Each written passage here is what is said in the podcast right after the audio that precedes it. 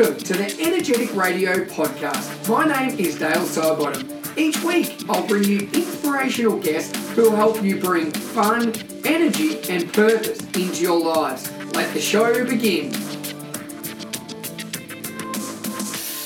Welcome to episode number 167 of the podcast. Today we are joined by Dan Cottrell. Now, today's episode uh, is one that I didn't really expect where this was going to go. I thought we were going to talk a lot about coaching um, and different aspects of that. But what we took away from today's chat was so much more. Dan was simply amazing. And for the, little bit of Dan's background, he's going to give that at the start, but he is a big time coach and a superstar coach that presents all over the world and does so many amazing things. But the big lessons I took away from today that people can adapt into the classroom, at home, into the workplace is different ways to build culture, being your authentic self, life lessons, the values we bring to all of those, the power of sharing and how um, we're the reflection of ourselves, of the people we're around, um, and above all that, what engagement means to Dan, and just a number of other different things that I was just listening, taking so many notes, and I didn't realize where this was going to go. But the big thing for me, and really what I want you to take away, is that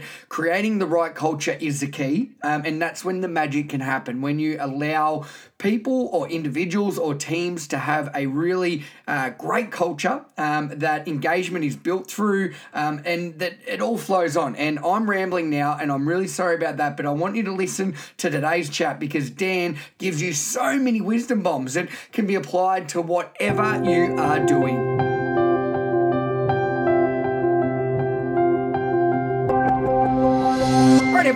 Back to the podcast. I am super excited. I've got Dan Cottrell here from the other side of the ditch. How are you, buddy? I'm very well, and I'm definitely on the other side of the ditch. You definitely are. Now, uh, very excited here. We've been introduced by our uh, mutual friend Craig Gunn, um, and we're having a little chat before about his energy. I'm excited to bring the energy today. But what I do want to talk about, we're going to get into obviously um, the awesome work you're doing now around coaching, engagement, and everything like that. But um, for listeners out there that may not be so familiar with everything you've done, Dan, do you want to give us a little bit of a upbringing? I know you've played rugby at a very high level and so forth like. Do you want to paint a little bit of the picture for our audience?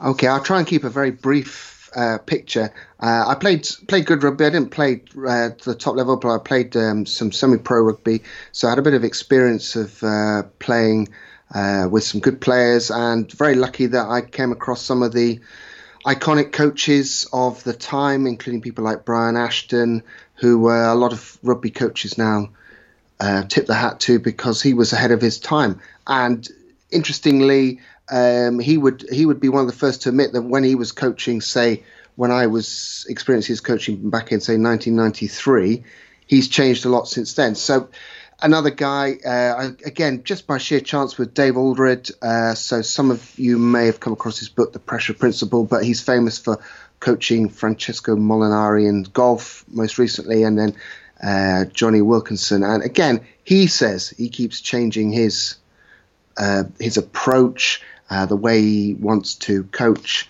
his players. And I think um, if I suppose I'm trying to give a pot of history of me, but I'm thinking about some of the coaches I've come across and how I've learned a lot from them. And one of the things I've learned from them is that they're always prepared to change and rethink the way that they're doing. And I, I know you, Dale, have uh, you, you, yourself have done those sorts of things yourself, and you're very uh, big into things like we, we were talking just before we came on here about uh, gamification, and I'm pretty sure that's um, a relatively new thing to you. So I suppose I could uh, bang the question back to you.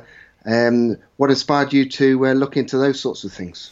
Now, Dan, I'm gonna I'm gonna stop that question and I'm gonna answer it. But that's an amazing for someone giving a bio of yourself. You've just mentioned two different coaches, um, and then you flip the question back on me around gamification. Is is that something that you are you don't like talking about yourself? Um, well, probably I. Uh, some would say I do love talking about myself. Um, well, I suppose it's important to really to understand uh, someone's background uh, to understand where they're coming from. So I, I will say that um, I'm probably not always being very certain. Sometimes we have this idea of being the, uh, the imposter syndrome, never being uh, quite good enough to be in the room. And sometimes that's not a bad thing to have because mm. otherwise you can be too arrogant. But sometimes I think you've got to carry yourself and in front of people you've just got to be uh, a bigger self than bigger someone than you think you are.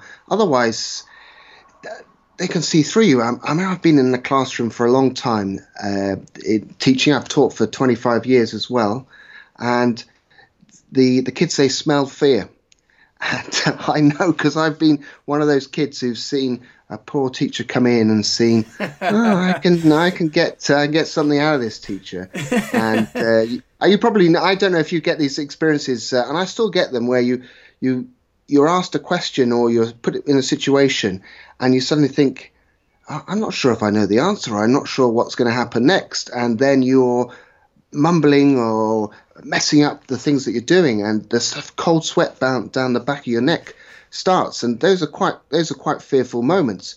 Other times you're asked a question which you think, God, I'm really excited about that question, and I want to really dig into it, and that allows you to open up. So Yes, uh, I, I, think to go back to my potted history, which I probably haven't have done. I uh, I was brought up in the West Country, played my rugby mostly in the West Country. Started out as an accountant after reading economics at university, then went into teaching. Uh, got to become uh, director of rugby at uh, quite a good rugby school, and then when I was doing that, I started up a coaching magazine which we quickly made into a rugby coaching magazine, and that started in 2003 and sort of turned into Rugby Coach Weekly in around about 2005, 2006, and that's when I dropped. Well, I say dropped out of teaching, stopped teaching full time, and went into doing that. And been very lucky to coach various different sides, including my uh, son's team from under sixes. And coaching teaches you a lot about yourself, but also about your approach to coaching. Uh, but the other thing I've learned is that uh, when I'm up in front of coaches who are coaching other children or players, their situations are so different. And you can say one thing to one coach and they will really buy into it because you can see the, the penny dropping and they're thinking, yeah, this is the way forward. And another coach is going, uh, that doesn't apply to me. I'm not that sort of person. So it is, I think it's really difficult to stand up in a room full of coaches and say, try this and get every single coach to follow that way. And that in itself makes me very interested and sometimes quite scared. Um, and also made me think a lot, makes me think a lot about uh, continual professional development, um, the courses that we do, and whether someone comes away from a course and you've entertained them and you've given them some ideas, but whether they'll be able to make a permanent change to what they do is a different thing. So I spend I suppose I spend most of my time questioning what I'm doing and why I'm doing it, and then probably questioning other people. And sometimes that people like to be questioned, and sometimes they find that they find that a little bit difficult themselves. And maybe over time I've rubbed up a few people the wrong way because I've said, uh, why, why, why do you do that? And sometimes you've got to ask the question in the right way. You've got to um, if uh, Gunny was listening in uh, now, he would be smiling. Well, he'd probably be laughing now at this. But, but uh, you've got to use the idea that you've got to build a safe space to have a good conversation with somebody, uh, because otherwise, that person may not want to open up and may not want to give a little bit more of themselves than uh, you, they they would if the question is right. So mm. that's a bit of the pod history. So Rugby Coach Weekly is my main job now, and coaching coaches, and uh, still uh, like to dabble a bit of economics because I enjoy teaching. So mm. there we are. I, that was about a, a forty-minute uh, ramble on my. Uh, no, no, it was very good. I know we'll get uh, we'll get back to maybe a little bit of gamification later as well, and be able to answer that one for you, Dan. But one thing I do love about everything you've just mentioned there, there's so many little key takeaways made, and and the one I really do love is that, like when you talk about rugby coaching weekly, I think how you have been able to adapt, how it has changed over the years. As you said, it started as a newsletter, went to a magazine. Now it's an, an amazing online resource, and you can go and check that out. I'll have links in the show notes. But one thing I do love about that is, and I think that comes down to coaching, like you just said, teaching in business at home or whatever. If you don't listen, if you don't learn and adapt to the changing environment, then you'll get left behind. And then that's that's sort of exactly what's happened with your storyline or your timeline from Rugby Coach Weekly, hasn't it? It's really just evolved as society and, and coaching and, and the population has evolved.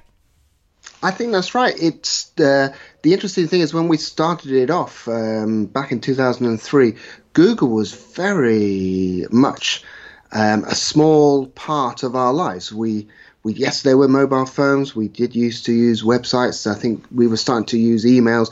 You were probably about three and still in nappies at the time. uh, so uh, it, it, then the the whole thing about Google uh, allowed us to reach out to an audience right across the world, and that was that was really helpful for us. And we were the first out there um, in that sense, and therefore we got a we got a good following. And then others have come in, and it would it would in one way it'd be lovely if we were the only ones out there, and I I'd be zimming around the world in uh, in jets and that sort of thing. I'm pl- I'm planting trees, of course, to offset offset my carbon footprint.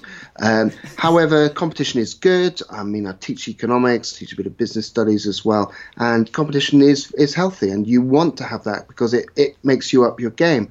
And actually, talking to coaches uh, like like people like uh, Gary Gold or Wayne Smith they've often said that they're very happy to share what their their knowledge because it's coaching is not about what you know, it's how you put it across. And I mean, this is not uh, it's not a love in this uh, podcast, but I know that one of the things uh, that you do extremely well is you take your knowledge and you put it across in in lots of different ways, and that's that that's what a lot of coaches miss. They think uh, I've got the knowledge, but I don't know how to go out and then then put it in front of people and how to engage, which is something I'm sure we're going to talk about, but not just engage, but then take it to the next stage. What then happens? And that, I think we, we've, we, I don't know exactly who's going to be listening to this uh, podcast, but there will be some people who are coaching day in, day out with children, students, um, professional players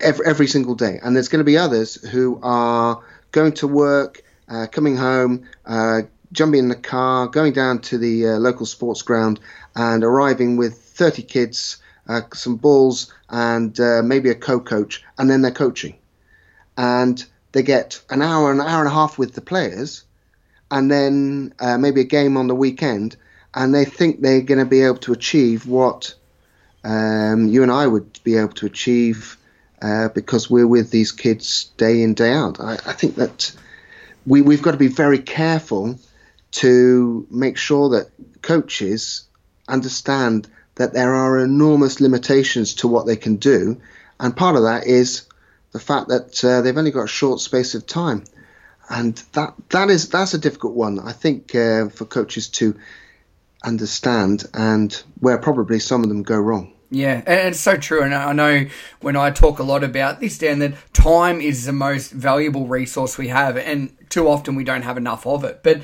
the one thing I, I love about everything you just mentioned there before, and, and when you mention these high profile coaches and people that you've worked with and admire and, and, and learn from, that it is all about sharing. Um, I too often see people like, nah, this is my idea. I don't want to share it. I don't want to give it away. But how important is sharing and bringing up people around you to make them better people, better coaches, better players? Um, how that's one big area that you do. Then you make people around you bigger. How important is that for just anybody listening?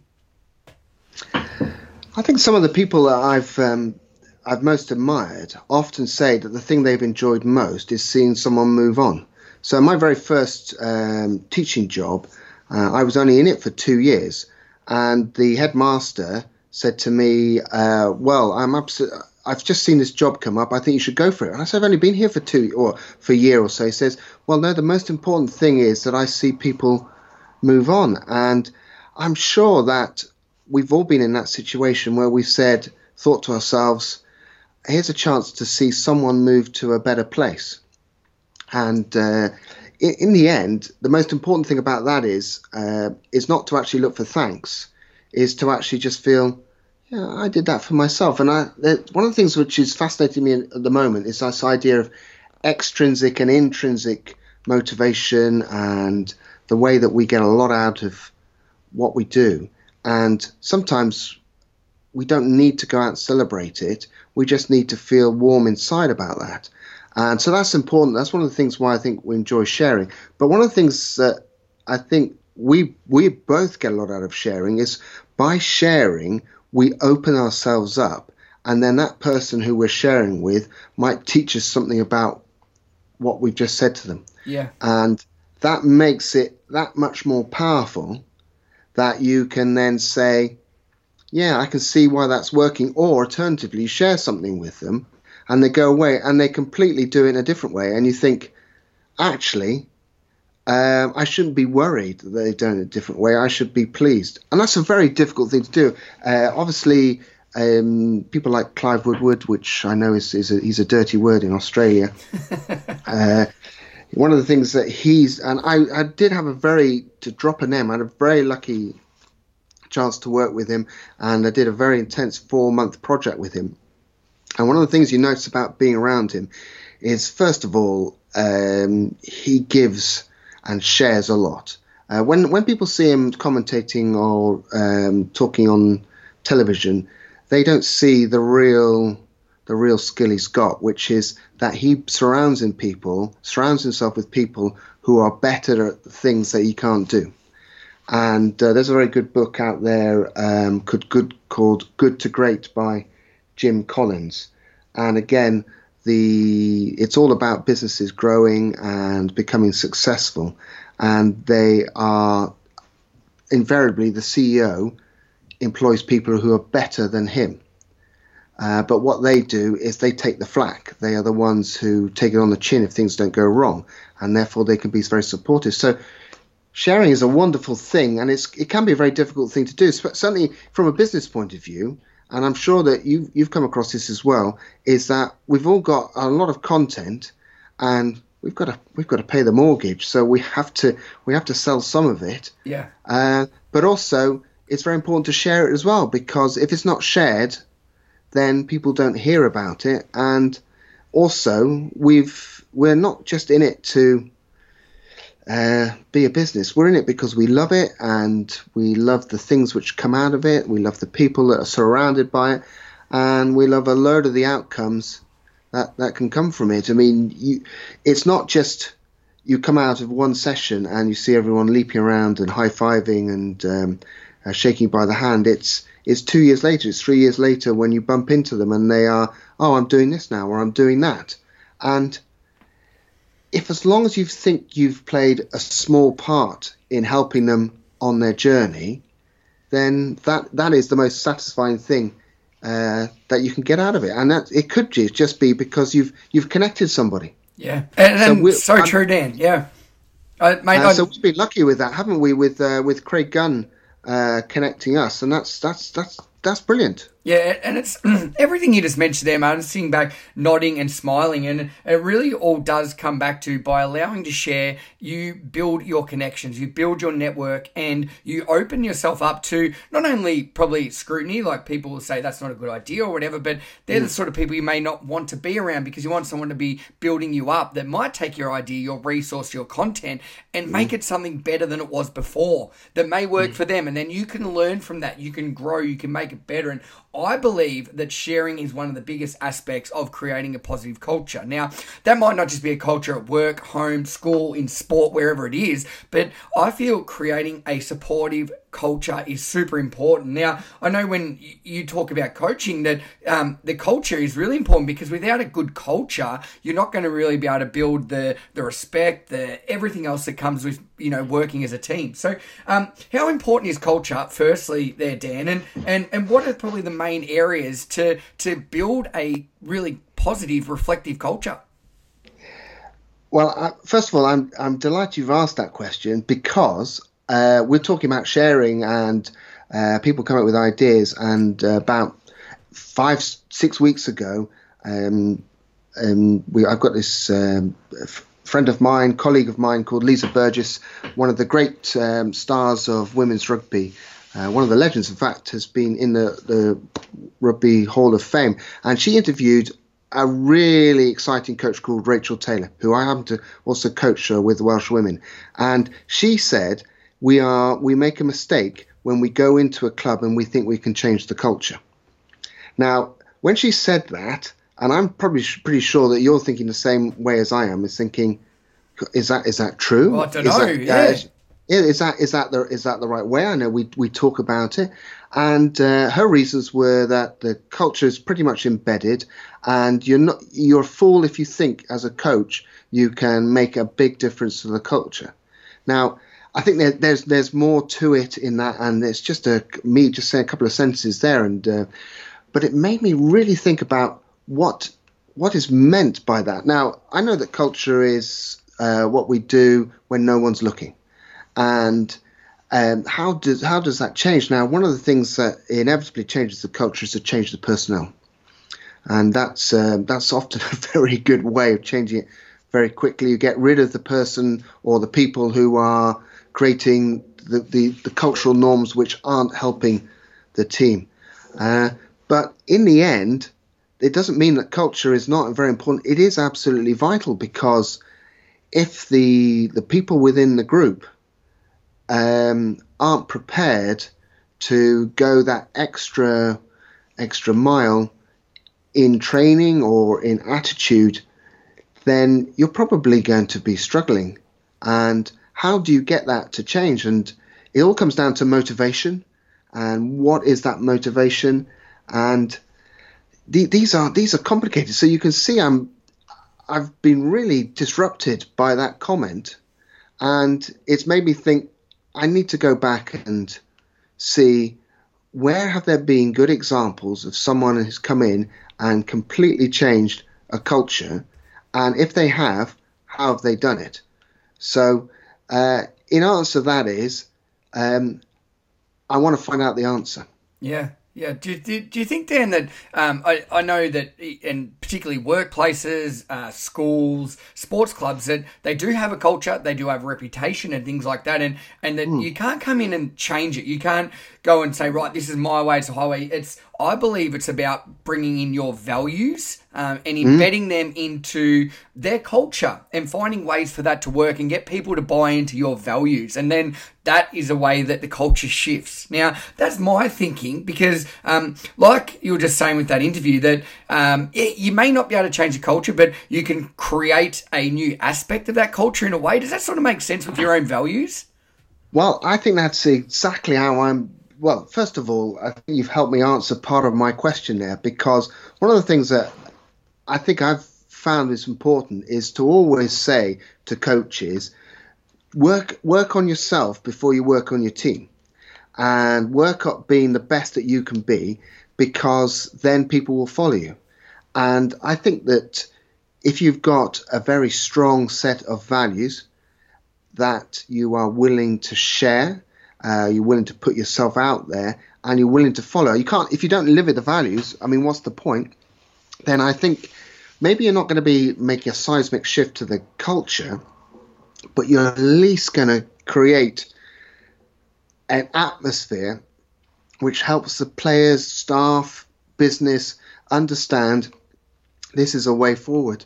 So I think you're right. If you if your values are hidden, uh, or you're not revealing them to yourself, then you're going to struggle to make a big change. Now, uh, does it mean that every time you go into a situation, you've got to be much bigger in personality than you really are? I don't think that's the case. And you probably will think back to many leaders uh, or people who've made a big influence, and they haven't been the noisiest person in the room, nor should do they need to be. But they're the person that you then think, right, they seem to be doing the right things. Why are they doing that?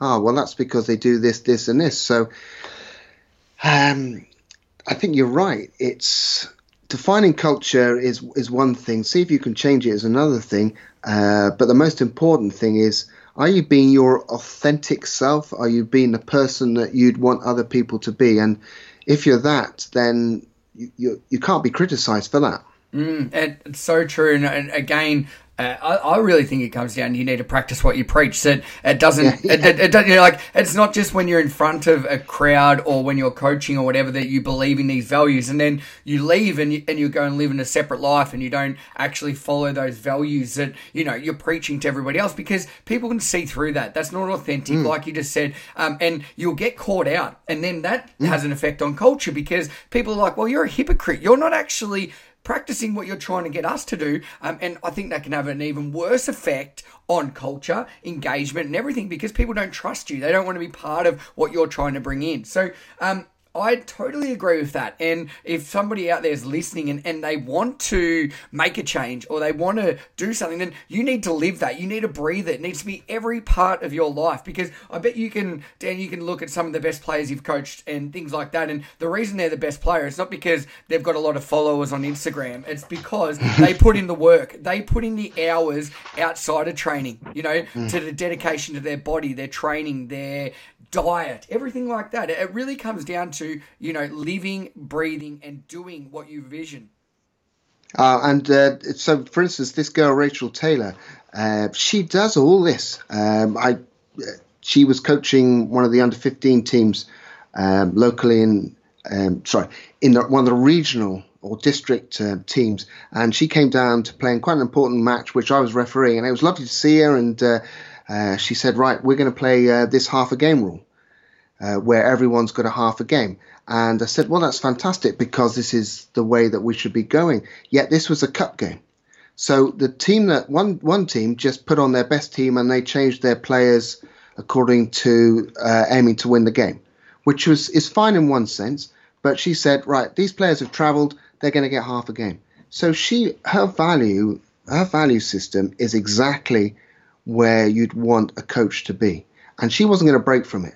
This is what we believe. And her success and her continued success will come from that. And she's she's a young coach, uh, yet she's got that already. Now the scary thing is that it's taken me 25 years to crawl to my current value system, and I'm still learning. And I'm still, as you say, uh, you you worry that you sometimes don't live up to those values. So I think that again, whoever's listening in is probably thinking, oh, do, do, I always keep to my values? Do I make mistakes? And I think the answer is probably everybody does. But it's it's it's that ability to be true to yourself. And I just funny, I was reflecting on it this morning, trying to remember the guy's name. It's the, the guy called Garin Jenkins. Garin Jenkins. I hope it's uh, it's certainly Garin. Anyway, he's very famous for being uh, a iconic picture of him being gouged by some Tongan player. Uh, but he was uh, he's a very deeply religious man, and uh, I was with him probably it's about 2006, uh, and we were just having some food before we got off and coaching, and um, I finished what I was eating, and uh, I, I, got up, and um, he just picked up my plate with his plate, and he, he took it over to the the canteen staff and said, "Oh, thank you very much for the meal," and we just went about our business, and he did it without fuss, and I thought, right, just a moment, it's just about being polite, respecting everybody around you. And uh, another incident, uh, a guy, I, if you haven't spoken to him, you should do. You've probably come across him, John Fletcher, or Fletch, uh, from the Magic Academy. Um, again, uh, I remember at a training session uh, watching England under 18s, they love sharing those guys. And um, he was just walking back to the kit to grab a ball, I think. And he can't have known anyone was watching he it was slight drizzle. This is Wales, remember, so it rains most of the time. and saw he saw uh, um, one of the players' trainers were getting wet, so he just turned them upside down so the rain fell on the uh, soles, and they just wandered off. Now, he no one will know that he did it, apart from I just happened to catch him doing it.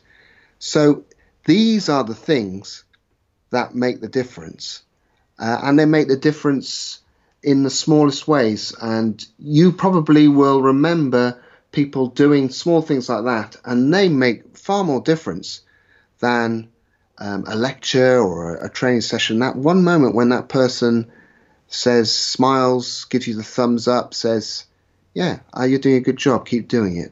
Those are the things which make a difference. And if only we could do that hundreds of times a day, we would be uh, we would be the best coaches that we'd we'd want to be. Yeah, and I I so true. And what it all really comes down to is life lessons, you know. And it comes back to that coach in the coach in the cup game. I reckon, Dan, that you know you may have they may have lost the game, but it's the life lessons that you know values that everybody gets a half because they travelled. That that's uh, you know this uh, allowing these kids to be lifelong learners, and that it, in, at the end of the day, in a year's time, that cup game or when they're an adult, it doesn't mean anything. Mm. You know, it mm. doesn't that doesn't matter. It's not going to change the person they are, but that life lesson that no this is what we do. Everybody gets a half. The other team may not do it, but that's the values we believe in. You know, that's allowing our kids, our young adults to be lifelong learners, to be good people, to be kind, to be compassionate, empathetic, all these different things that we try and tell people to be. But the only way they're going to get it is by watching and viewing what other people around them do. Like with Fletch turning over the shoes, like with um, the mate, like taking up the plates. You know, these are lessons about building culture and surrounding yourself with people like like that. And and that's what I feel that it comes down to engagement. And I know this is a buzzword, and, and our good mate Craig Gunn loves talking about this all the time as well. But engagement comes from people want to buying into somebody else's beliefs or the view that this person is doing a good thing, and I want to be like that, and that builds engagement. What what's engagement to you, Dan? Well, again, it is one of those buzzwords, and uh, there is a great danger that uh, it gets then lost in it loses its meaning, its power when we start to use it too often.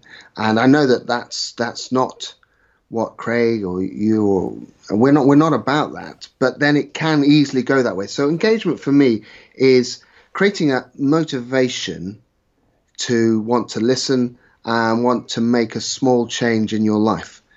Uh, that, sounds that sounds quite um, quite deep, uh, in a sense, to make a small change in life. But that's what learning is, because learning is committing something into your working memory, which is going to be something that next time this happens, this is what I'm going to do.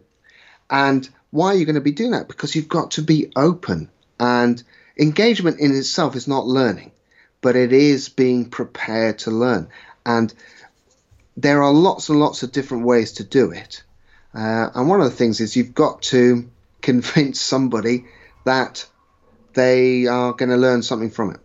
Now, uh, one of the great ways to do it is obviously through again this is they they get a bit of a bad press sometimes is the icebreaker, the engaging game, uh, which gets people excited about what they're going to do, and they're going to say, "Well, just a minute, I'm really enjoying this, so I'm prepared to listen to this person." So that's that's important. Uh, but again, it comes back to this again overused word of authenticity when I'm going to listen to this person in front of me, are they being something which is themselves, or are they? I'm not sure if this is going to get bleeped out. Um, are they just? Uh, is it a whole load of bullshit? Yeah. And uh, we all know bullshitters, uh, but we're also scared that someone is actually um, f- fluffing up something which is not really not really real. And uh, when that's when that happens, and then it fails to happen the next time that you say, "Oh, I've got this great idea. Here are kids." Oh, it's not working. Oh, that person's talking absolute rubbish. They don't know what they're talking about. So, engagement's important, and it is one of the stages of igniting, creating uh, someone's openness to say, "I'm going to make a change." The key thing is then to say, now I've engaged you, I've actually got to give something which is going to make a difference. So engagement has to be very clear on where you're going. Now, again, I know that bit. Uh, the difficulty is then finding the next, the next words or the next actions to make it effective. And I know that you're working a lot in this area with some really interesting coaches and really interesting ideas. So it's exciting to see how you've put this to the forefront of what you're doing and how it's making a difference. So, I mean, I'm inevitably I want to ask you some questions on it and to see why. Because I mean, some of the things that you're doing have come across uh, come across the ditch uh, over to us, and we are uh, taking these things on and saying, "Great, let's let's use this," and it is making a difference. Yeah, well, and I think the big thing you just said there with uh, engagement is that, um, and I call this, a connection before content because if you can't build yeah. connections with people and make them feel safe, make them, you know, that we are going to learn today and want to learn, then you can't start teaching any content. And I think too often we don't build those relationships um, before mm. we start delivering. And and you'll know better than anyone, Dan, that you walk into a new room, nobody knows you. You may be there to present, but you haven't uh, impressed anybody yet. You haven't shown them a side of yourself or a reason to listen. So that's where, and I know an icebreaker, it's a really, uh, for some reason, it's a bad name. And I think too often it's because people do it in a wrong way. You know, there's mm. too often, oh, we'll go around the circle. Hi, I'm Dan, I'm from Wales. Hi, I'm Dale, I'm from Melbourne. That's an ice icebreaker because no one's listening. That is just absolute junk. That, that, mm. that an icebreaker isn't where you put the limelight on one person and make them stand up in front of everyone. That's an ice maker. That is absolute rubbish. So for, for me, I like that. I like that ice maker. and I, I just bring on that to, um, is that in the teaching world, uh, I've sat I've sat in um, some teacher insets on the other side, and the thing is, oh no, an icebreaker, and the uh, three quarters of the room think, oh god, what's he going to make? He's going to make us balance a stick on our nose, or we're going to have to hug each other, or we're going to have to go, do do this and do that, and it, it does it turns off. So it's got to be appropriate for the moment, for the people, and for the for where, where you're going going on. And uh, the thing is that it you've got to be quite clear on what some of the benefits uh, of doing this are. So you this is this. I mean, Craig will be uh, chuckling to himself here. That sort of safe space that people feel in there, feel comfortable in there. It doesn't happen because you've done an icebreaker. It happens because you've used a technique which is appropriate to the group of people who are in front of you, who are then going to say, "Yeah, actually, this person might, just might, tell me something which is worth listening to." Yeah, and so true, so true. There, Dan.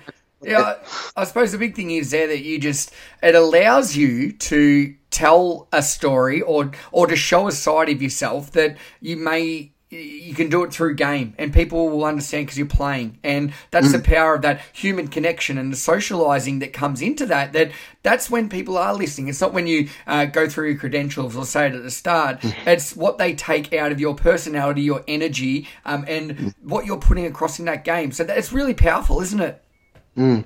and uh, it's also you, you've got to be I say you've got to be a bit of a larger self than than you are, uh, but also you've got to just socializing, uh, socialization. I, am not sure of the exact the exact word, and probably you might be able to help me out on that.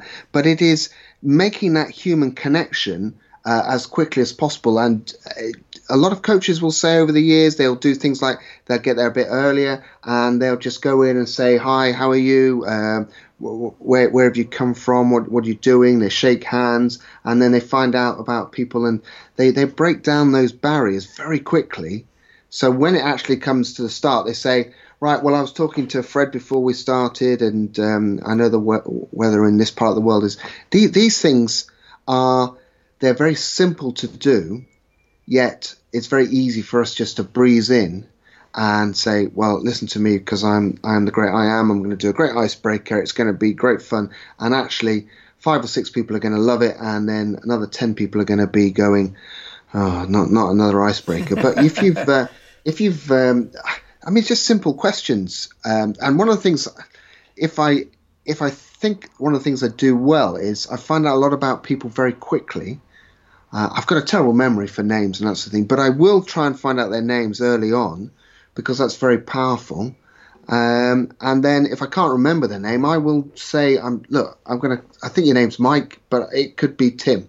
And then you make a joke, you make light of it because you're going to get there eventually. Yeah. And that uh, and that makes uh, that makes a massive difference. I can't even remember what the question was in the first place. I went off on uh, went off on one there. No, I think there was some benefit in what I said there somewhere. Uh, definitely was, and I it's so true that uh, by opening yourself up and wanting to learn about others. And I think that is that breaks down barriers as well. And, and uh, icebreaker, it's got a dirty reputation, a bad name. So if you can call it something else, if people are out there, call it a connection starter, call it just mm. just don't even give it a name. I don't even say we're going to do anything. I just say stand up. Here we go. We're getting into it. Um, because then mm. you don't give people the opportunity to already get a negative connotation about go. Oh, here we mm. go again. You know, and and that's what mm. people do. So Dan, where do you find the time, mate? You've got books out there. You've got this huge online resource.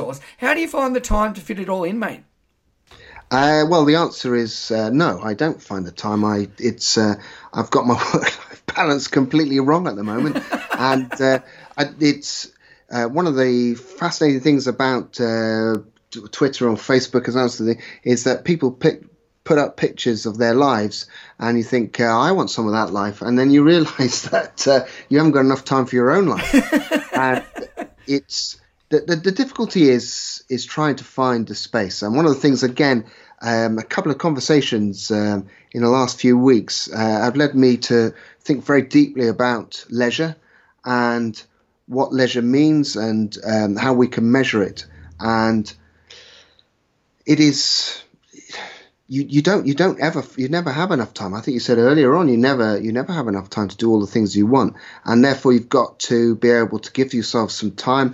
Uh, Stephen Covey in his seven seven something seven laws of something or other about better management or better um, being better people is uh, well the only one I can remember is uh, sharpen the saw, which means that you've got to be you've got to be fit, you've got to be well, you've got to be well in your mind, and that means you have to look after yourself, and you do have to take time off. You do have to move away from Twitter, Facebook, uh, Instagram. I don't even know what how Instagram works uh, which shows how old I am.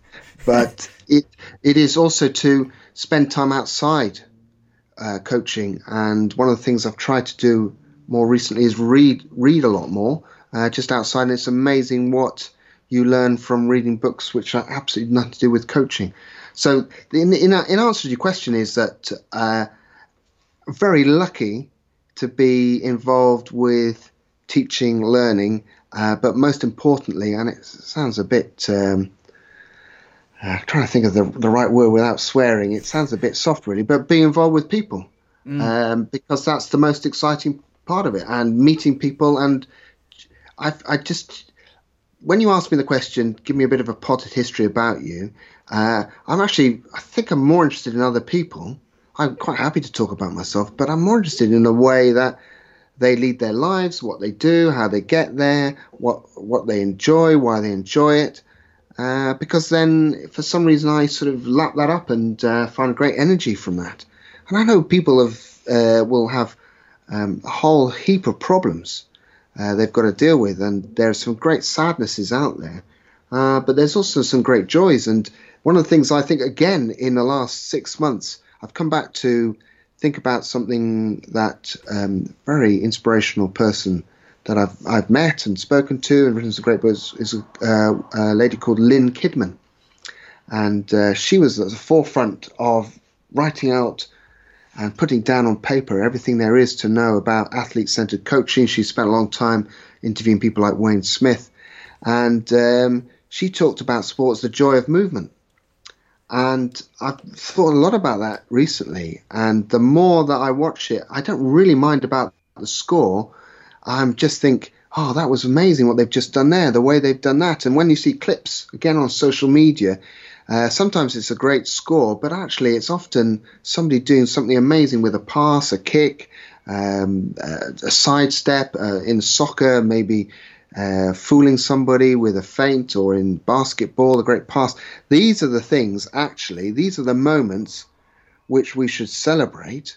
And as coaches, really, I suppose what we should allow players to do is to realize that they've just done something amazing, which they maybe have done before, or they've just done a little bit differently. And if you can create that, that for me is uh, is the big difference. So I know your original question is how do I find time, and the answer is I don't. But what I what I'm trying to do more and more is to make a little bit more time for me to think about other things in my life, and obviously uh, I'm extremely lucky I've, uh, with uh, the family I've got, and you've got to just got to remember that they're they're there. And the one of the things which I I know I'm rambling a little bit, but I, I do worry about coaches who are spending every night out coaching, uh, every weekend with their teams, and actually they've got another life which goes on as well, and especially the professional coaches who are away for long long periods of time.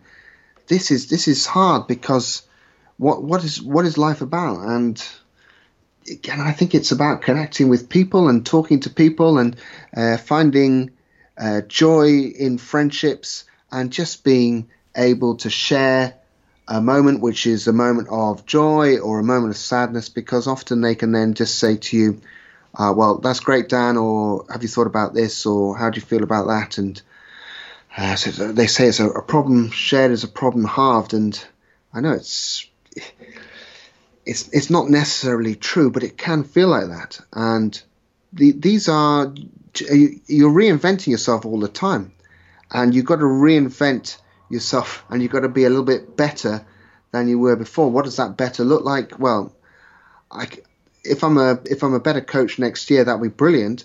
But I don't know what that coach is going to look like, and I don't know what uh, the what the website will look like or what we're going to do. And we're we're trying to do more and more different things, uh, speak to different coaches, just get out there and say, ask coaches, what are you doing? Why are you doing it? What's going to help you? And uh, sometimes it's asset led or market led. So asset led is uh, we've got a great product. We talk about coaching, so uh, listen to us, and sometimes market led, and we're going to say, what do you need? And I don't think we all know what we need, but we might be able to give us uh, a bit of a clue on uh, on the direction. Mm, I, there's so many things you were just saying there. I know I did ask about obviously the resources and, and the website and stuff, but the one thing I just took away from all everything you just mentioned there, Dan, is I think too often we get caught up coaching in our business, in our life, that we're so busy building something or we're so busy creating something that we actually forget to live. We actually forget to mm. live our life, and um, that sort of relates back. And uh, you've probably given me the answer in everything you just mentioned there, even though you were r- rambling. That was there was so many key takeaways that I absolutely loved about that. Now, I always like to get this little bit of feedback at the end of the podcast, Dan. If you could look back to 18 year old Dan and from everything you've done over the years, give yourself one bit of advice. So, if you, from everything you've just mentioned before and learnt, and uh, from your coaching, teaching, economics, everything like that, if you could give your 18 year old self one bit of advice, what would that be? Dear. I think that, well, first of all, uh, and I always say to the people I do podcasts is don't ever say uh, that's a great question. Uh, um, so, but I'm going to break that rule because I'm, I'm allowed to because I'm on the other end. That is a great question. And probably uh, that could uh, eat me up for eat me up for years because I look at my 18, I remember my 18 year old self and uh, there was some good things, but there are a lot of things which I'd love to change about the way I was. I mean, um, I think I thought I was a lot, lot better at everything than I really was.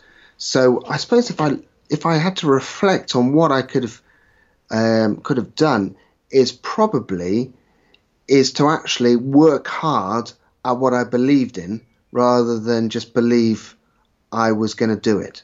And there is, unfortunately, there is no way around it. You have to work hard at things which then brings me on to one of the books which I found most uh, one of the best books I've read.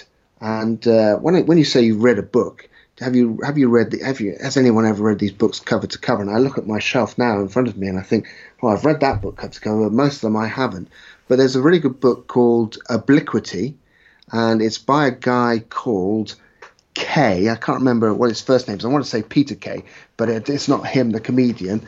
Um, and well, the, the, the, the premise is that um, happiness comes not from seeking happiness, it comes from hard work and work and doing things that you believe in. And really, you will you will know this that sometimes you will have had a very busy week which you've really enjoyed, and someone said uh, will say to you, "Dan, you've worked really hard this week," and you'll say, uh, "No, I haven't. I really enjoyed it."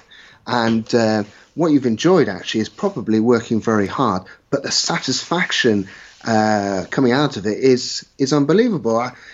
and that that is, if you can find that, that's great. But also sometimes you've got to do the the plumbing in a in your in your life, and uh, people will laugh if they know me. So how I, how little I know about DIY. But what I mean by the plumbing is that you've got to do the stuff which goes underneath uh, the, the the legs of the duck, uh, the the iceberg. Not not that I'm a great fan of the iceberg analogy because icebergs crumble over time and they uh, they they melt. But the the thing is that um, I don't think I did enough of the plumbing when I was 18. And I should have said, right, work harder at the things that you believe in because then more things will happen which you want to happen.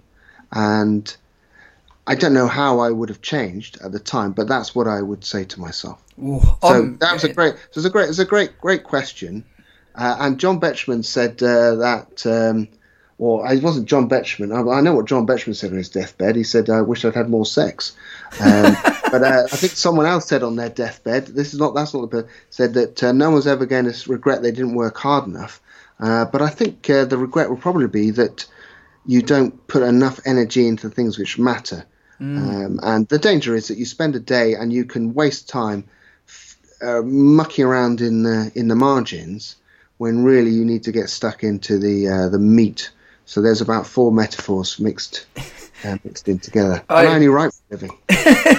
I'm just sitting here smiling because um, I can relate to a lot of the things you just mentioned there, and thinking back about you know busy weeks or the things you get caught up on or the things you're focusing on. And at the end of the day, um, you do waste a lot of time, and you uh, when you do find something you love, you absolutely enjoy it, and it doesn't feel like work. And um, so, Dan, so many metaphors, mate. I did really enjoy that. So. Um, at the end of this today, when people get off, where's the best place to find you, mate? Well, the the the site that um, is the business is Rugby Coach Weekly.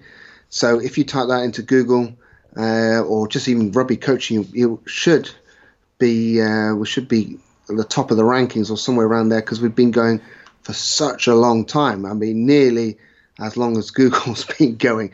So that's that. Uh, otherwise, um, you can follow me on Twitter and uh, I, am not sure on my handles, but I think it's at Dan underscore Cottrell, and no one can spell Cottrell, uh, but it's C O T T R E L L, uh, so they can follow me on that. Uh, but uh, I'm always open to talking to people. It's like like you. It's it's one of the great joys of being in this business is uh, and I say business with inverted commas because it's uh, it's not really a business in some ways.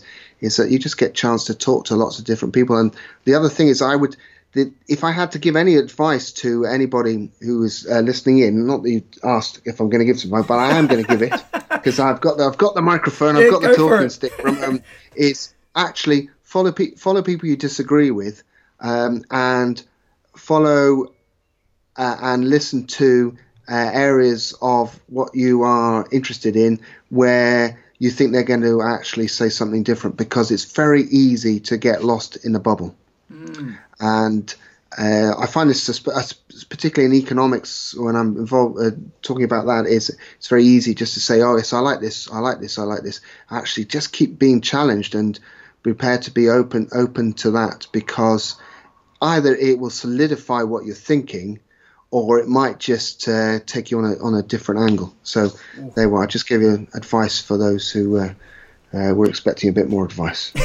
uh, Dan, I absolutely love that, mate. And I'll have links in the show notes to obviously uh, rugbycoachingweekly.net and also your Twitter handle where you can reach out and, and contact Dan after today because, mate, I know we're going to talk about coaching and there's a few things that um, we spoke about before we didn't even get to. Mm. But I think so many of the metaphors and sort of life lessons that we spoke about today can be adapted to any form of life. Any age can start living and breathing those today to not only bring happiness to their life but the people around them. So, mate, thank you so much for your time and um, for listeners out there. I stuffed everything up with our first previous time with time zones and everything like that. So I'm uh, I'm putting it out there that I, I am really grateful for the reschedule, mate, and uh, yeah, for your time today and the great work you're doing, Dan. Hopefully we can uh, bump up one day in uh, person, mate. But uh, that was awesome today. So thank you very much.